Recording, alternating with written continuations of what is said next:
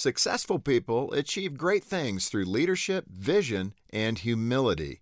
Humility was on full display for elementary students in Dallas, Texas, just a while back when the school's only custodian couldn't make it to work.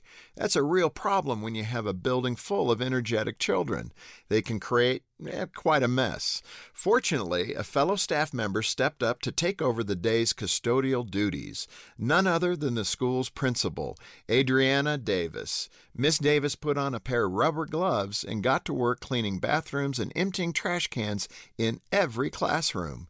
She also took care of the mess after one child got sick, and she cleaned the cafeteria from top to bottom after both lunch periods.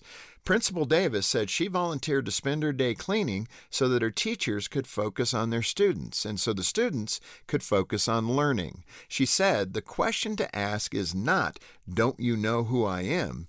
It's, What needs to be done? What a wonderful model of humility for those children and for us. Too many people are filled with their own self importance. They don't sacrifice for others or seek the greater good. They turn their focus inward and satisfy their own egos. Humble people, on the other hand, deny themselves so that other people may thrive.